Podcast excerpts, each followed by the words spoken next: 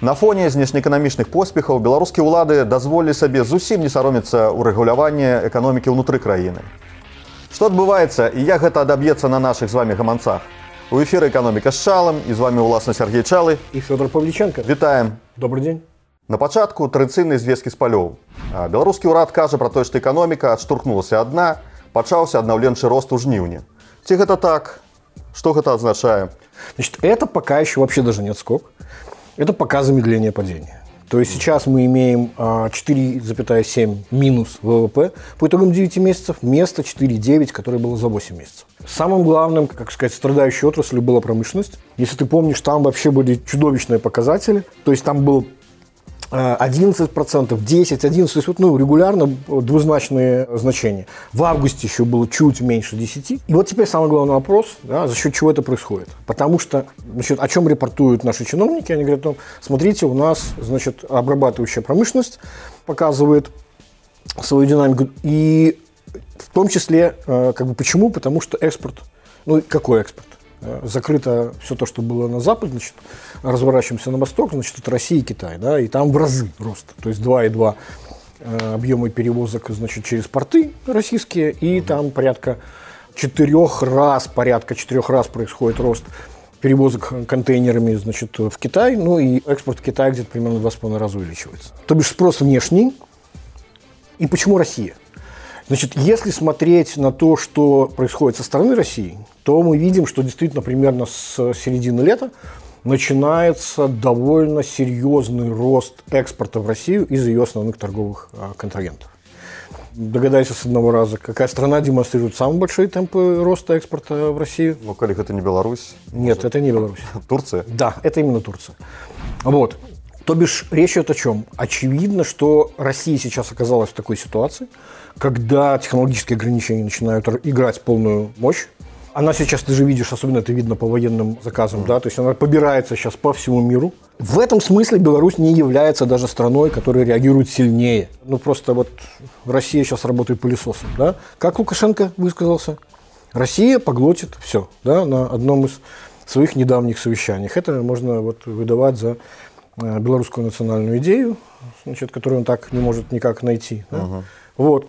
И проглыне Беларусь так само. Ну, понимаешь, каждый из чиновников, они же начинают рассказывать, как они героически с чем-то справились. Нам обещали ужас-ужас, а на самом деле это не ужас. Значит, вот мы там вместо 10% падаем всего на 5 с чем-то. Ну, так, вот. может, это поспех? Э, Еще раз говорю, где ваша заслуга тут, понимаешь? Угу вот это же ну, тоже, все то же самое, как и у нас был 2021 год, да, постковидное восстановление, экономика, работавшая на склад, вдруг внезапно эти склады начала распродавать. В чем ваша заслуга? Вы что-то сделали для этого внешнего фактора? Нет. Ну, то бок, ты, ты лічишь, что пошанцевало черговый раз? Это очень спорный вопрос. Ну, что значит повезло? Как сказать, это не тот рост, который был даже в 2021 году. В 2021 году это был рост нормального, здорового всего остального мира. Сейчас это рост отрезанного от всего здорового мира, вот, вот этого нездорового мира, понимаешь? Просто потому, что он отрезан от всего. Россия поглотит, это вот как бы то, то что сейчас происходит. И то, чему они радуются, это, это большущая проблема, связанная с тем, что очень сильно сокращается горизонт планирования. То бишь, а, есть, ну, там, пару месяцев вблизи, это хорошо, а что будет дальше? То есть сможем ли мы на этом перекиде там, дальше работать?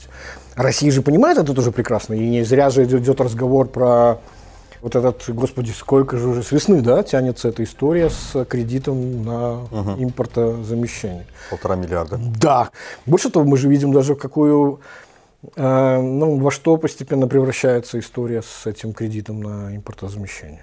На расповеди коляска. Ну, ты же в прошлой передаче рассказывал уже угу. про то, что там же уже выясняется, что это не вполне кредит. Это как бы то, что корректно было бы назвать, это российская господдержка белорусских банков, которые будут кредитовать эти инвестпроекты. Да? То бишь наши банки финансируют, а им затраты типа как-то возмещают. Причем ты же понимаешь прекрасно, что это не автоматическая вещь, uh-huh. да? это же не пассру, да? Это не то, что ты выступаешь, белорусский банк, выступаешь агентом у российских э, источников. Нет. Это отдельные две Э, как бы стороны взаимодействия. Это раз. Ну и, наконец, последнее, это то, что как бы, ой, знаете, как-то полтора миллиарда, фу, где мы возьмем эти полтора миллиарда? Это же токсичные валюты, как э, буквально в момент, когда мы записываем, Лукашенко общается с Калауром и Ермоловичем, да, и вот ровно эту формулировку используют. Это же токсичные активы. Есть же полновесный деревянный российский Ну, рубль. Мы отрымаем российские рубли. Российские рубли, да, которые мы не знаем, куда девать на самом деле. Ты же обратил внимание, что зампред Нацбанка вынужден был оправдываться, какого черта существует такой спред в коммерческих банках между покупкой и продажей российских рублей за белорусские. Да потому что у нас такой дисбаланс, он говорит, мы не понимаем, куда их девать. При том, что по логике, понимаешь, это очень ценное признание на самом деле. Оно говорит о чем? Что как бы ни тот, ни другой рубль не является свободно конвертируемым, сколько бы нам не рассказывали сказки про это. Поэтому приходится устанавливать эти драконовские спреды, которые бы, значит, эти операции делали невыгодными. Ну, ты кажаш про тое што экспорт вырас или расце ў Росію ў Кітай А што адбываецца з унутраным попытам якая там сітуацыя А, Плавно переходим на внутренний рынок. Когда мы разбирали вот эту вот идею, почему Лукашенко взялся за цены, понимаешь, за них же можно было взяться очень разным способом.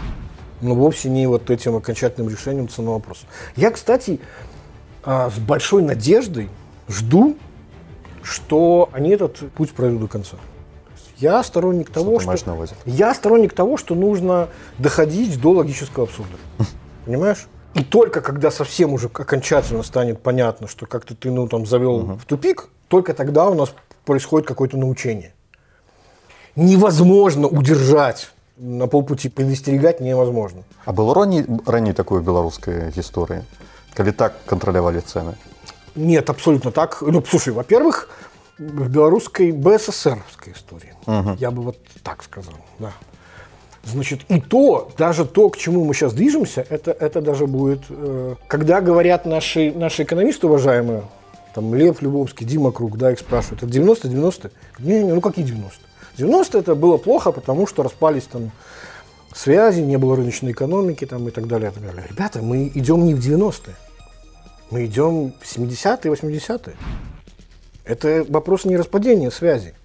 Это вопрос выстраивания экономики, которая последовательно, если делать все то, что вот они хотят, это, как бы я говорил о том, что это, это госплан. Помнишь, я все время говорил о том, что, ребята, значит, если вы хотите контролировать эти цены, да, то у вас, ну, то есть, ну, если, падказаў што рабіць да, если чашу испить до дна, то нужно повторить целиком структуру советской экономики. Причем, значит, как бы это же кажется только смешным. Давайте мы сделаем три отдельных постановления по поводу тушки курицы. Потому что, ну, как бы, если разрубил, то, как бы, где добавленная стоимость, там, да, и так далее. Я вам скажу, чем это закончится. Я, я достаточно взрослый человек, я помню советскую экономику. Лукашенко же так сказал, что они сами разрубить не могут? Какие полутушки? Ну, я не знаю, то есть, вот, понимаешь, как, знаешь, шутят про американцев, что они считают, что курица четырехногая, да? Потому что когда они покупают в лотке э, ноги, там их четыре. Вот. И слава богу, что они так считают. Ну, потому что ты можешь купить себе филе, ты можешь купить себе там крылья, ты можешь купить себе ноги, там все, что хочешь, да? А мы реально даже начинаем забывать, что раньше было как? Ты покупаешь курицу, приносишь ее целую, ну, безголовую. Тебе ее нужно сначала на газовой плите перья эти оставшиеся обсмолить, ты все это разрезаешь. Это, понимаешь, как безумное количество времени. Не говоря уже о том, что стояние в очередях, это же тоже было безумное совершенно непроизводительная трата времени. А это будет. Потому что, а, вот снова, у нас же, как знаешь, э, как-то народ еще, мне кажется, до конца, и комментаторы не до конца понимают всей глубины наших глубин вот в этой ситуации. Потому что они все еще смеются над этим. Помнишь, как смеялись над Катковец, которая говорила про хаотически сложенные цены? Цена доллар на рынке – это хаотически сложенная цена в зависимости, видимо, от спроса. Все-таки ничего не понятно. Да нет же, все понятно, о чем она говорила. Рынок – это и есть хаотически сложенные цены. И это было хорошо. А теперь они смеются вот на этой самой пресс-конференции, которая была в национальном пресс-центре, где и человек прямо от- оттуда задает вопрос. Объясните мне. Ну, как бы вот я посадил там семена другого сорта там и так далее. И женщина пытается, ну, то есть, и все смеются над тем, о чем она говорит. То, что вы говорите, это не новая продукция. Продукция, ну, как самого можно выделить, это огурец, грубо говоря, помидор, салат. Она говорит, ну, его там же потребительские свойства, если салат, он же там как бы не, не название там новое салат должно я быть. таксама не зразумеў ключевое. На 30% потребительские свойства должны отличаться. Я не знаю, как они мерить будут потребительские свойства товара, но я тебе скажу, что это будет означать. Что она на самом деле сказала? Угу. Она сказала о том, что у вас, как в Советском Союзе, вот есть один салат с одними потребительскими свойствами, и будет, может быть, отлично на 30% от него салат с другими потребительскими свойствами. Угу. У тебя не будет 3, 4, 5 салатов, новых, разных. На что? Нет, нет, не поэтому. Просто потому, что это не будет новый товар. Оно не будет так считаться. Товаром будет считаться один салат. Помнишь же, что поражало советского человека, оказавшегося за границей? Зачем вам дать сортов колбасы? И правда. Вот о чем говорит специалист на пресс-конференции Министерства антимонопольного регулирования и специалисты из этого стандартизации. Стандартизации. Понимаешь, почему uh-huh. она там сидит? Потому что стандартизация. Вот у тебя одна колбаса вареная, или там две их было, любительская и докторская. Одна с салом, другая без сала, да? И там какая-нибудь еще две копейки. Хватит. Вот к чему это идет. Это, ре... это даже не 90-е, это гораздо хуже. Но это уже не брежневская экономика, это Абс... некая сталинская. Э, э, это позднесталинская экономика. Позднесталинская экономика, совершенно верно, да. Слухай, а як хутка разбураецца экономика при таких умовах? Ну, то есть вот к чему я говорил, да, экономика, она адаптируется, она не рушится. Проблема в том, что адаптация может быть и деградацией. Угу. Может быть э, эволюция, может быть инволюция. Понимаешь? Вот. И это все тоже естественный процесс. Я думаю, что э, уже на наших глазах происходят первые признаки э, оскудения ассортимента. Угу. В первую очередь это будет видно не по производителям, а импортерам, потому что им быстрее это свернуть. Ну, понимаешь прекрасно, да? Что, что происходит? Как бы нас же как выдают эти власти, это все, значит, э, мы там типа выработаем единую систему, и вместо многих-многих-многих решений, да, это, они называют упрощение, да? Вот так. Упрощение. Ну, то есть как? Раньше было много постановлений и, и других всяких штук, но при этом тебе было работы вот столько, бумажной там и калькуляции там и всей этой вот головной боли. Сейчас есть одно постановление, но работы вот столько. Упрощение для кого? Больше того, оно же даже не для власти упрощение, потому что там же ну, просто погибнут же эти комиссии, которые будут утверждать цены. Угу. Что они в этом понимают? Ничего. То есть, и, и, и я к чему? То есть, первым делом отреагируют импортеры, которые просто вместо того, чтобы зачем возить 10, когда можно вести 2, зачем тебе это бумажная Зачем? Угу. То же самое произойдет с производителями. Это однозначно так будет. При этом они же все рассказывают, и заметьте, они же все рассказывают о чем? На вопрос, дефицит товарный, будет ли он? Нет, не будет. А почему? А потому что Беларусь обеспечивает продовольственную безопасность. А ты же понимаешь, что такое означает Беларусь обеспечивает продовольственную безопасность? Ну, то есть у нас есть, как они говорят, капуста, картошка. Там. Ну, то есть, а что им еще надо? Обеспечена же продовольственная безопасность. Необходимый пищевой набор, закрывающий нужную Э, пищевую энергетическую потребность советского человека будет обеспечена. Ребята, вот я все, что я рассказывал, не знаю, там месяцами я говорил о том, что они идут в сторону подмены регулированием рынка.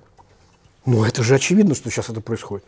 Значит, давайте оценим, сколько нужно производить, сколько людям надо. Помнишь, Советский Союз же определял, столько-то нужно носков, там, значит, бюстгальтеров, там, значит, и так далее, и так далее. Да? Больше того, еще раз, почему советская экономика, и то она погибла под этим, на, под эту тему написано много теоретических книг, что основная проблема плановой экономики – это проблема вычислимости. То есть ты не можешь подменить то, что делается распределенными вычислениями, централизованными вычислениями. Вот, собственно, вот вся проблема. Советская экономика была настолько примитивна, что вот она поддавалась вот этому э, проблеме вычислимости. Белорусская экономика сложнее сейчас, чем советская. И для того, чтобы хоть какая-то планируемость потребность и вычислимость была, ее нужно упростить. Угу. Упрощение. То, о чем непосредственно Лукашенко говорит, надо упрощаться. Эта деградация, она, ну, она будет естественным результатом. Еще раз говорю, ребята, вовсе не в ценах, в дефиците и так далее. Деградация и упрощение. Ну, это та самая формула про один раз искупаться, нечто там поесть зранку и повечерать. Ну, достатково. Да, да. Так вот, вот эти все ужасы, которыми там сейчас э, начинают пугать, что ну, там начнут банкротиться какие-то предприятия или что-то, не начнут. Ну как может обанкротиться предприятие, если производителями останутся те, которые будут выполнять плановую убыточную функцию. Ну, как это было в Советском Союзе. То есть, грубо говоря, как жил Советский Союз, да, как говорил Пелевин, плесень на трубе, экспорт сырья, закупка ширпотреба. Ну, или там производство, то, что называлось ширпотребом, это то, что шло в отбраковку от военной промышленности. Но будет то же самое. Будут несколько центров создания стоимости, вот эти вот ключевые э, экспортеры, угу. а все остальное будет подпитываться. Что там надо еще по населению? Давайте произведем в минимальной рентабельности. А почему? Потому что этого не позволит там существовать никакому участнику. Ну, кто тоже куда полезет, понимаешь, без, без государственной системы. Вот, вот к чему это все придет. Да. И вот тут-то как раз я начинаю читать, как люди говорят, те же самые импортеры. Да, фигня, мы придумаем схему. Мы придумаем стандартно. Компания прокладка, на которой будет оседать часть добавленной стоимости, мы будем ввозить уже с повышенной сюда, да, как бы и нормально будем жить. Вот эта разница будет небольшая. Я боюсь разочаровать импортеров, которые думают, что они так легко отделаются старыми-старыми методами, которые работали все предыдущие годы. Почему? Ну, на минуточку. Мы же рассказывали, и вы рассказывали в прошлой передаче про вот этот унификацию системы взимания косвенных налогов. Косвенные налоги у нас что? Акциз и НДС. Угу. Налог на добавленную стоимость. И как только у вас эта система становится прозрачной, уже не нужна никакая ни налоговая проверка, не нужно никакого выезда, не нужно ничего. То есть просто автоматически будет видно по цепочке, как вот эта промежуточная компания, про которую, на которую так многие сейчас надеются, э, ну, то есть состав преступления будет виден сразу. Откуда берется вот эта вот накрутка. Да? То есть мы взяли карандашик за рубль, здесь он будет 2, здесь мы продадим его 2,10. Накрутили всего лишь 10%. Нет, вы накрутили гораздо больше. 110%. Понимаешь? И это на самом деле о чем речь идет? Что это не 90-е. 90-х как раз таки таких систем контроля и всего этого ничего не было. Некий экономичный тоталитаризм. Абсолютно точно. Лукашенко сейчас завершает, такую, знаешь, очень психотерапевтическую вещь. Он понял, что никого можно не слушать. Это было посещение полигона, но он все равно почему-то говорит про, про цены, да? свое, свое, только для себя. Не смотрите на то, что будут там нам подкидывать какую-то демократию, рыночную экономику и прочее. Все, а на самом деле не надо прочего. Есть политика, которая говорит, как плевать, какая демократия? Я сказал, выполняйте. Как он говорит, моя Делайте, как я говорю, и будете ребенка купать в теплой воде, а не стирать туалетную бумагу. Вот. И то же самое рыночная экономика. Наелись мы, говорит он, этой рыночной экономики. Делайте как... Все, не надо никакой оглядки. Наконец, у человека появилась такая возможность. И дальше, говорит, «А, надо жить своим умом, надо делать то, что выгодно а, нам, к чему готовы мы, наш народ. Мы, наш народ. Ну, наш народ. Их народ, конечно, готов, а весь остальной народ э, как бы, будет страдать. И дальше, золотые слова, Александр Григорьевич, можете регулировать цены, регулируйте. Можете управлять предприятиями, управляйте. Не можете управлять предприятиями, тогда смотрите на приватизацию. Это цитата. Если они уничтожаются, разваливаются, лучше кому-то продать. Если цены не можешь контролировать, регулировать, не лезь в этот процесс. Значит, золотые слова.